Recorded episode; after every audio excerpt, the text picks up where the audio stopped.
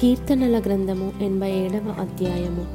ఆయన పట్టణపు పునాది పరిశుద్ధ పర్వతముల మీద వేయబడి ఉన్నది.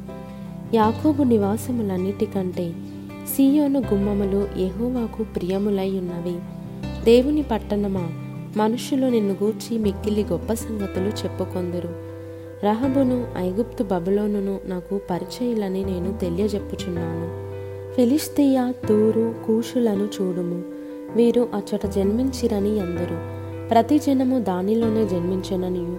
సర్వోన్నతుడు తానే దాని స్థిరపరచుననియు. సియోనును గూర్చి చెప్పుకొందురు. ఎహోవా జనముల సంఖ్య వ్రాయించినప్పుడు ఈ జనము అక్కడ జన్మించినని సెలవిచ్చును.